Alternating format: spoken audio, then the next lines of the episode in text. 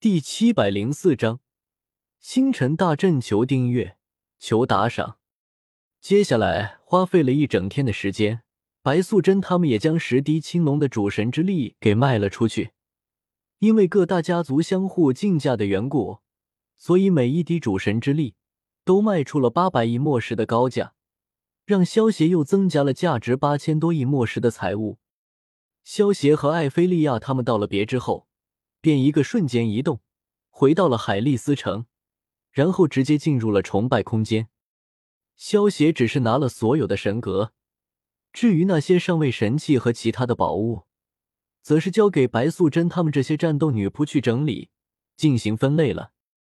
萧协手中的神格，其中上位神格有七万多颗，还有三十多万颗中位神格。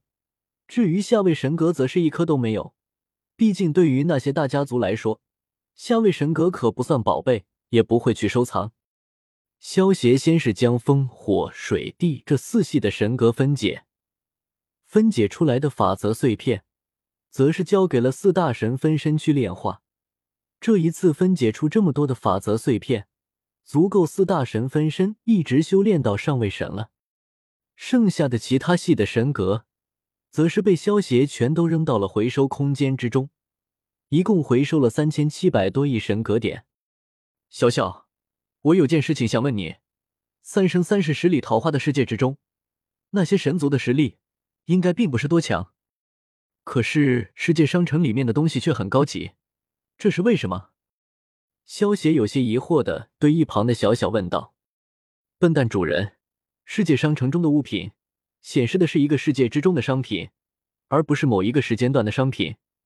只要那个世界曾经出现过的商品，那么就都会显示出来，所以才会有那些圣人修炼的功法。三生三世十里桃花的那个时间段，虽然很多的功法和宝物都没有消失了。”但是在过去，这些宝物和功法都存在过，所以世界商城会把这些物品都显示出来。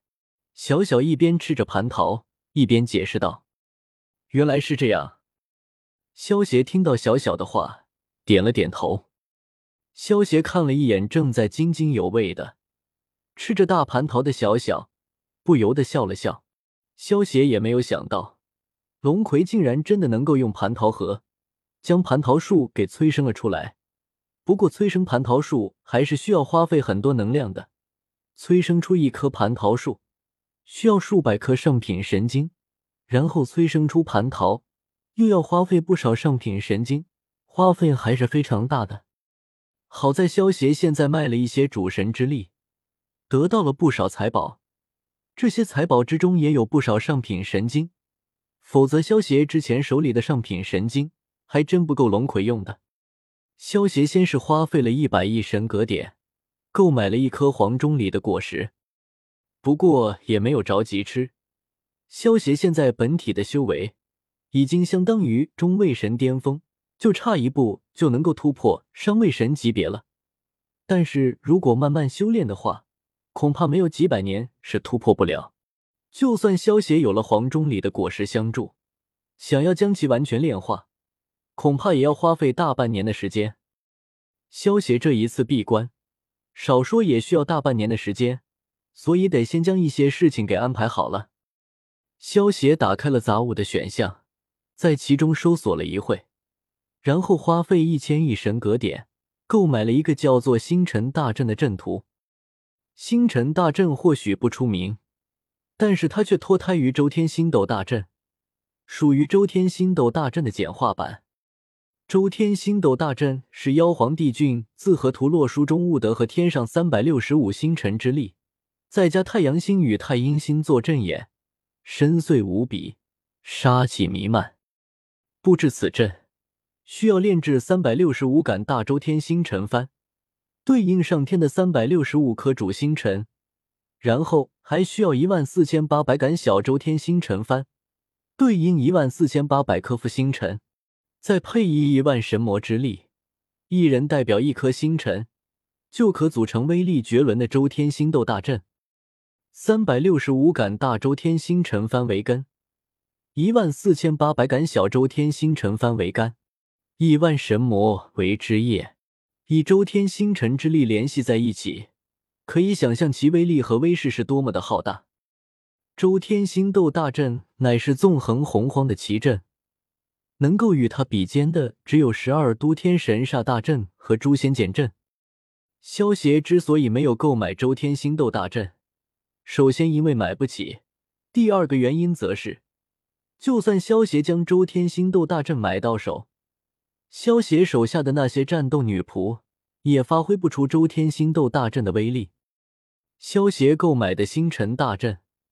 虽然威力不如周天星斗大阵，但是他也能布阵者调动星辰之力，而且布阵的人数越多，实力越强，大阵的威力就会越强。